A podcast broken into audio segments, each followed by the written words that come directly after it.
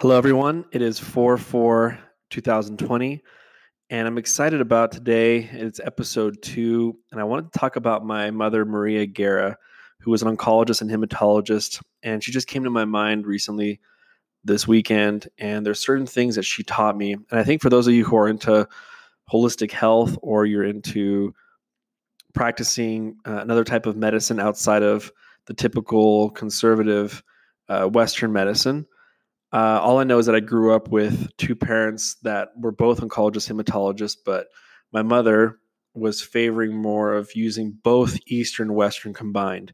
And so I wanted to talk to about her because she she actually gave me about 10 different things that really, really assisted me in my living. Now, some of these lessons I've learned were directly from her mouth. Some of them were just more based on actions. I would say that 90% of what you're about to hear is more of what she did more than what she said. I think it's very, very important because talk is cheap. So there's 10 different things that came up, and hopefully this helps you out in your journey and kind of enable you and kind of help you to um, allow your gifts and talents to come out more readily. So the first thing is mission protection.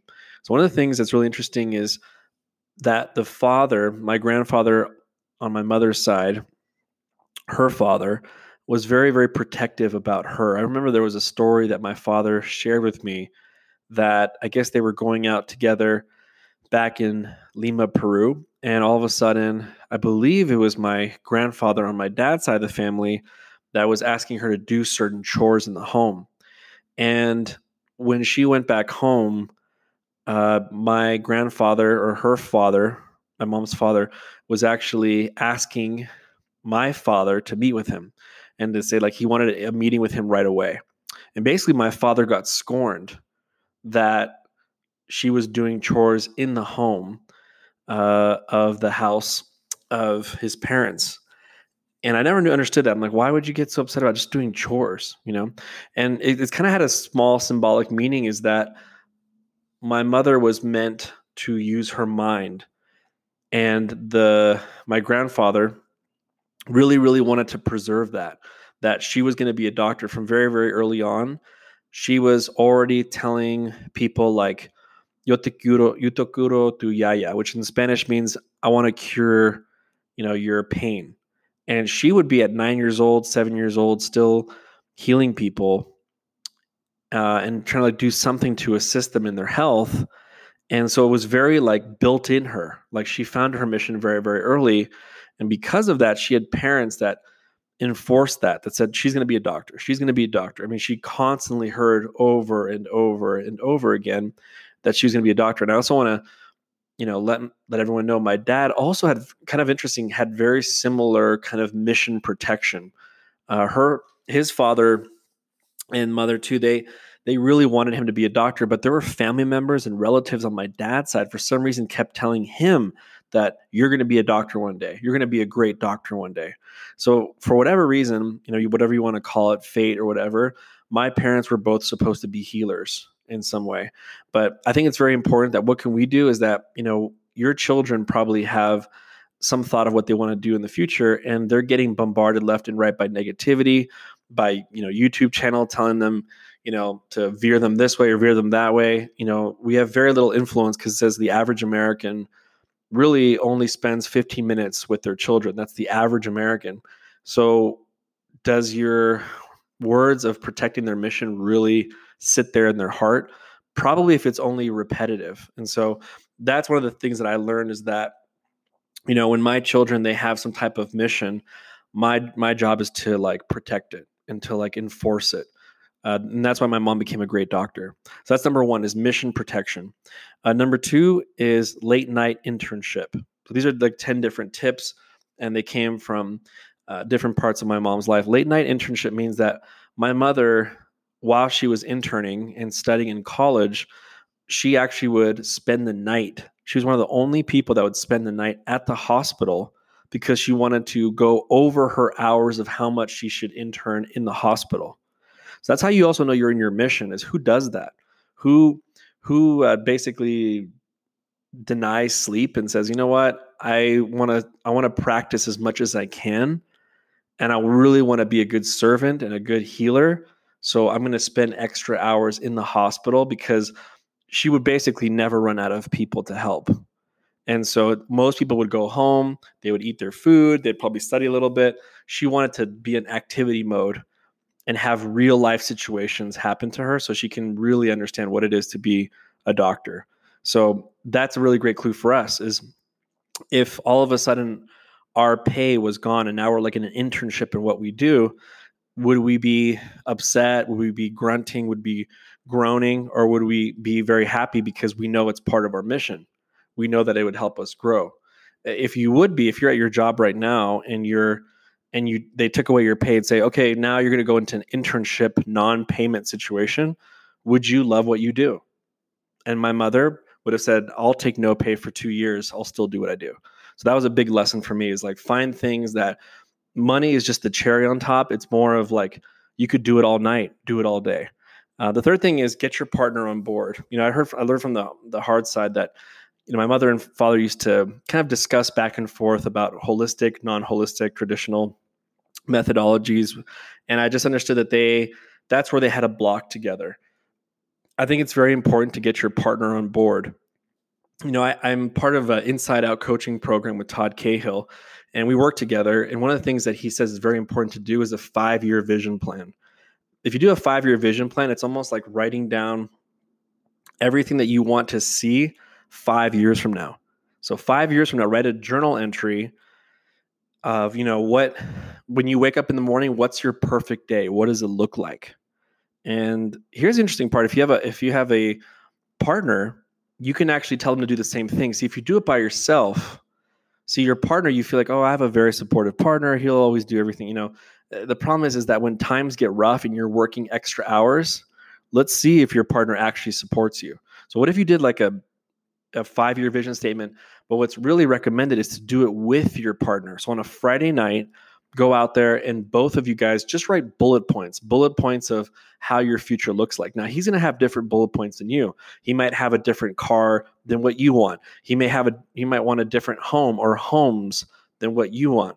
But the goal is is to write let him express himself of where he wants to see himself in 5 years. And then the trick is to make a photocopy of it and then put it in your 5-year vision plan and then he takes a photocopy of yours and he puts it into then you guys can write in a journal sort of state a journal state where uh, you're writing it down combining each other's goals together that way when times get rough or times get busy or you're working extra hours um, you can always show him the five year vision plan and say, Hey, I thought you were serious that you said you wanted a home in Washington. Or, Hey, I thought you were serious about this, this, this. And you're, and he's going, Yeah, actually, glad you reminded me. Keep going and striving for your dream. You see, because now you're fighting for his dreams too. So I think it's very, very important to get your partner on board. My mother, honestly, never really had that. So that's a lesson I learned from my family is to get your partner on board. Otherwise, going going out there to the world and it's already like a warlike front, and to go home to do battles and then go back to war again could be very, very strenuous on the body. The fourth thing is study, study, study. So this one has to do with my mother taught me. She says I said, should I become a doctor? And she says, well, let me ask you this. She says, what if I, if, if this huge blood cell, it was almost like a, it's like a cell book, like book about cells. He's like, do you think you could read this book front to back and be excited about it? I said, no, I don't think so. Then he's like, then this is probably not what you're called to do. So I remember that her mother and her family would always tell me that she was a bookworm. In Spanish, I don't remember what it was called, but she was always studying. She was always they called her like a like a library rat. Like she was basically always always studying. Uh, physical education wasn't her thing. She wasn't known for cross country or doing anything like that. Literally, everyone knew her as where is she? She's either at home or she's in the library. Uh, even during someone's birthday, they would, uh, from what memories you know recall from my family members, they remember her and my father. And my she used to actually tutor my father. She would they would go uh, during a party and everyone would be celebrating they would be gone. They would be upstairs studying together. And then as soon as they would sing happy birthday they would come back down sing happy birthday and they would go back upstairs and keep studying. So my mother was an amazing amazing doctor because she took she took study as a priority. So whatever you're doing right now in your mission are you studying every single day 15 minutes? Are you are you going to eat your food and just eat your food by itself? Or are you do you have a book out that maybe is going to help you in your trade or uh, whatever field you're in? Uh, or could you be sitting down with someone that knows more than you in that particular field which is a form of study? Or are you just eating by yourself? There's even a book called don't ever eat by yourself which shows that it's like you always eat with someone that either either you're providing them value or they're providing you value. Otherwise you're wasting time uh, the fifth thing is becoming unorthodox at work and at home. So she did different things that were very um, unorthodox, like come home and she'd be testing urine samples, checking out pH of their clients. Because one of the things that my mother taught me, which was very powerful, she said that make sure to not allow your your your patients to go back home to have the same exact lifestyle that caused them cancer in the first place. So it's very important that you check their wellness. Uh, she's always preached that from day one. And I remember going like, well, what am I supposed to do with that information? Me being this Nirvana listening guy, like, you know, at, at like 16. But now being a practitioner, an emotion code, body code practitioner, I do have wellness hacks if you're one of my clients, you know I'm probably telling you, hey, do float therapy, or hey, do meditation, or hey, take these supplements, or you know, I recommend these different things because because you need to do work, your own work outside of a healer helping you out. It's not enough for a healer just to heal you. You need to also work on your daily habits, your conscious work. Um, so that's very, very important. So she was being very unorthodox because she was doing something that a lot of people don't do, which is like go outside the mold which is to care about wellness working at Kaiser Permanente. So that so if you're in some type of situation where you're at a job and you're doing things kind of unorthodox but it's working, be okay with that. You don't have to fit the mold. What if the mold doesn't work? What if the system doesn't work and you have a better system? Then you should do it and then you should teach others to do the same. So that's kind of like um, that really taught me to be okay with being weird or unorthodox or abnormal. It's okay to do that because you're actually probably helping more people than the average person. Uh, the next thing is to be a pusher. Long story short is when she passed away, a lot of family members came to me and said, if it wasn't for your mom sitting me down at this time, or if it wasn't for your mom investing in me for this, and if it wasn't for your mom doing this, it's like someone told me that the best way to describe your mom is she was a little pusher and she would just push an idea or push a thought on someone. And because of that one little conversation somebody actually like went to a different school and became a doctor themselves. Because of that small investment investment with a um, friend of hers that person actually had one of the most successful practices in palos verdes. But see i never knew the story behind it until that she passed away. Then they all came to me and said hey by the way your mother did this for me if it wasn't for her honestly i was like almost homeless she believed in my practice and then before she passed away, that person's practice was doing very, very well. Like he was taking care of celebrities, he was doing very, very well. But I didn't know my mother invested. My mother put in a little bit because she was a pusher. Just as, hey, I know you don't have the money. I do. I believe in what you're doing. Let me just push you along. So I think that might be a very good reputation for all of us is that you think that you have to do big, big things for all these different types of people. What if you were just a little pusher? You just anytime you you you were guided from above or inside of you to help someone out, why not just do it real quick and you'll be remembered. You don't need to get any big congratulations on earth, but later on when you when you pass away, you left a legacy. You left something for people. Uh, the last uh, four more things here: money philosophy. My mother, very early on, around 14 or 15, she told me she's like, "Emmanuel, we don't talk about money in the home." And I always thought that money was like a sin because I whenever uh, because the the way she said it, she was like, "Don't talk about money here," almost like it was rude to talk about it. So whenever I had money, I would always give it away. Like I'd be like, "Okay, let me just give this to you. Let me give you a gift for you, gift for you," just because I felt money was bad. And that's a very bad philosophy. Money isn't bad. Money isn't good nor bad. I heard it's like a magnifying glass. It makes good people better and bad people worse.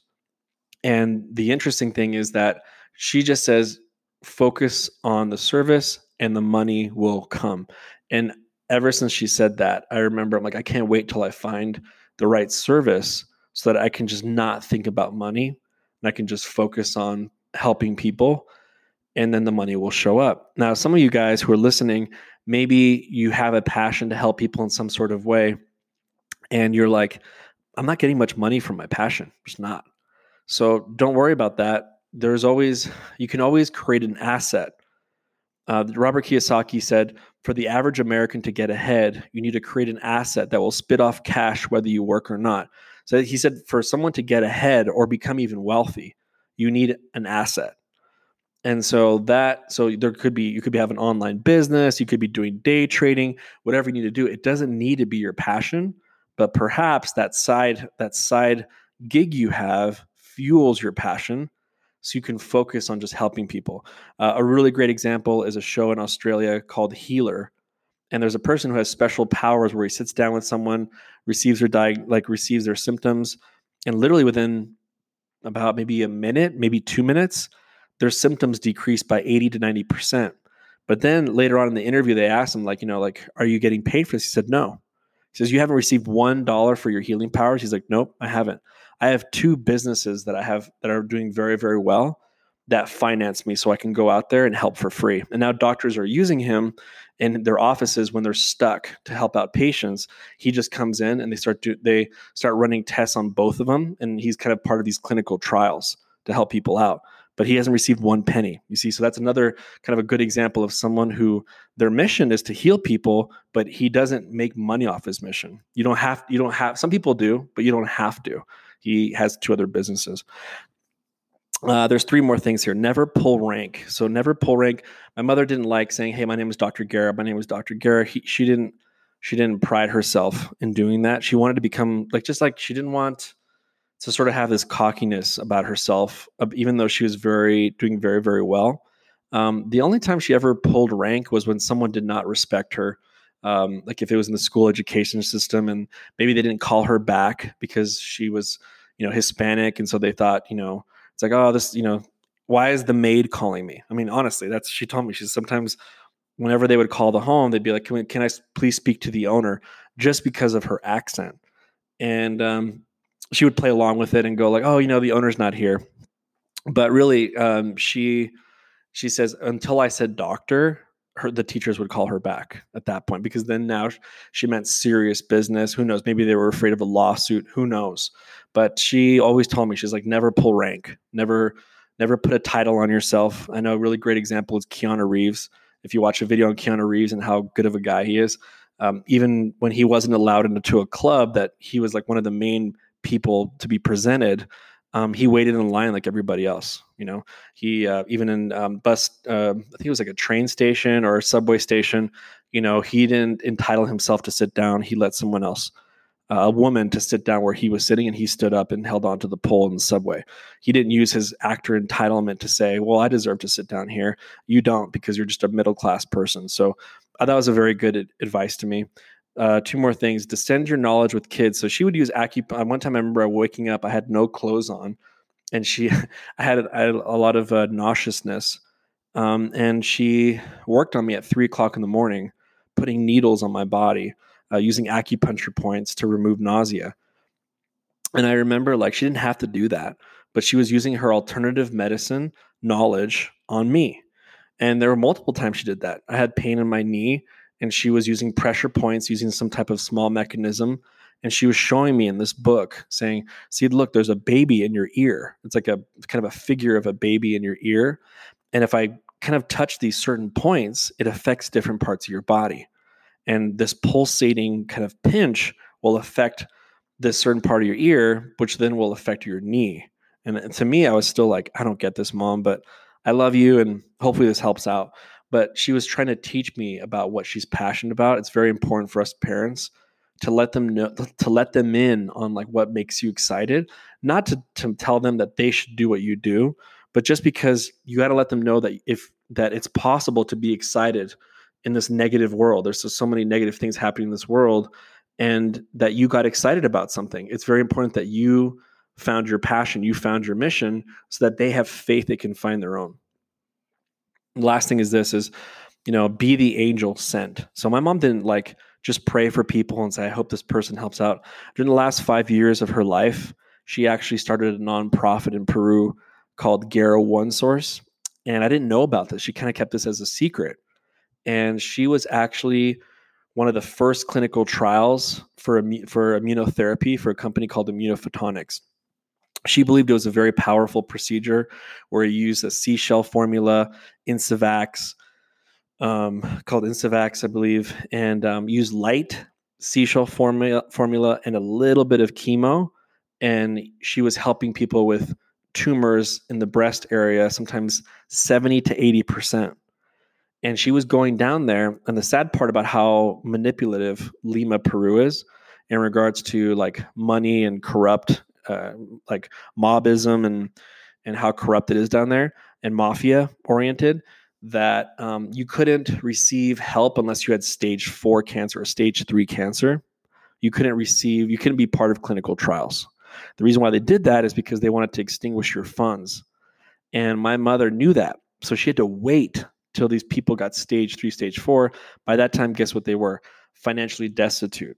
And then she would go down there and there'd be lines. There was rumors around that there was these clinical trials to cure or to help out um, breast cancer patients and there were literally lines going around this building waiting for my mother to come there and uh, her brother as well uh, roberto guerra they were both and um, just a lot of different some family members were involved and she took them in for free no cost and when i went to lima peru when she passed away with pancreatic cancer they um, they all came up to me and said your mom's an angel she's like she picked me up from the streets and i didn't have any money on me uh, at all and she picked me up and she did treatments on me. And the other people that didn't survive is because they got she got to them too late, and so the uh, cancer metastasized went to different places. But the fact that there were five or six of them still alive, saying I'm cancer free, it was because of your mom's treatment. Uh, that she came down here it was very very powerful. And so um, sometimes like i said if there's a problem around you that bothers you and you know some people some people move cities when they go like oh this the school is corrupt over here. I'm going to move to a different city or you know whatever it's like how do you know that you're not the solution to the problem? How do you know that you're not the person that's supposed to help out and that your gifts and talents are specifically to help out that situation? I think a lot of us try to run to the what's comfortable my mother ran to what's uncomfortable my mother went to to lima which is very poor I mean, to go from Palos Verdes, where you live, very safe, very relaxed, very Pleasantville, and to like go on your own retirement money to go down to a place where food is very scarce or just uh, there's a lot of impoverished people there to help out cancer patients with no recognition at all or no money and using her own money to do it. I mean, that says something. So she realized she's like, I have something that I can give back. I believe in this version of healing people and I'm going to help people that have nothing. So I know some of you guys, if you've ever complained about what's happening in your city or ever complained about what's happening in your hometown, maybe where you grew up, maybe you're the solution. Maybe you're the person who's supposed to go back there and help out. And so hopefully you gain some insights uh, in regards to this. And um, again, these are 10 different things that my mother taught me and hopefully you got out of out of those 10 things hopefully two or three things resonated with you and you can take that with you. Um, one of the major reasons why i started uh, healing the healer podcast is because my mother was a healer and she really really never took time to heal herself until it was too late. She actually you know had to do some very serious um, you know had these amazing holistic doctors trying to work on her but it was almost too late. Like it was just too late. She was already having intestinal issues for 10 years and she just ignored it. You know, she just kept, you know, putting a band-aid on it and just kept going to work. And I think it's very important if you're a practitioner, if you're a healer, you need to take care of your own health, and me included. I need to take care of my own health. Sometimes I've neglected myself so I can help others. But this is this podcast is for people that are healers themselves. I'm going to be interviewing people that are holistic practitioners, some of the best out there. Um, we're going to be interviewing Dr. Brad, uh, Brad Nelson himself, you know, founder of Emotion Code Body Code uh, really soon in the next few weeks. And um, I just want to get some very high quality holistic practitioners that can give us, the healers, advice on how to help each other. Or maybe you're just somebody who appreciates energy healing and you're listening to this podcast. You don't have to be a healer. And you're like, I want to find more ways to take care of myself, then you've come to the right place. So, with that, thanks guys for listening and uh, i will be doing a podcast soon uh, with my fiance jessica. Uh, we have some very very serious subjects to talk about. For example pornography uh, also narcissism just certain things that are kind of plaguing our society right now.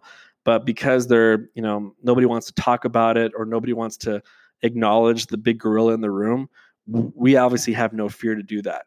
And uh, she has a lot of she's done a lot of studying about that and um, a lot of even personal stories that she can relate with you guys that will empower you and help your family out. So i look forward to talking to you guys very soon with jessica and um, until next time take care. Bye bye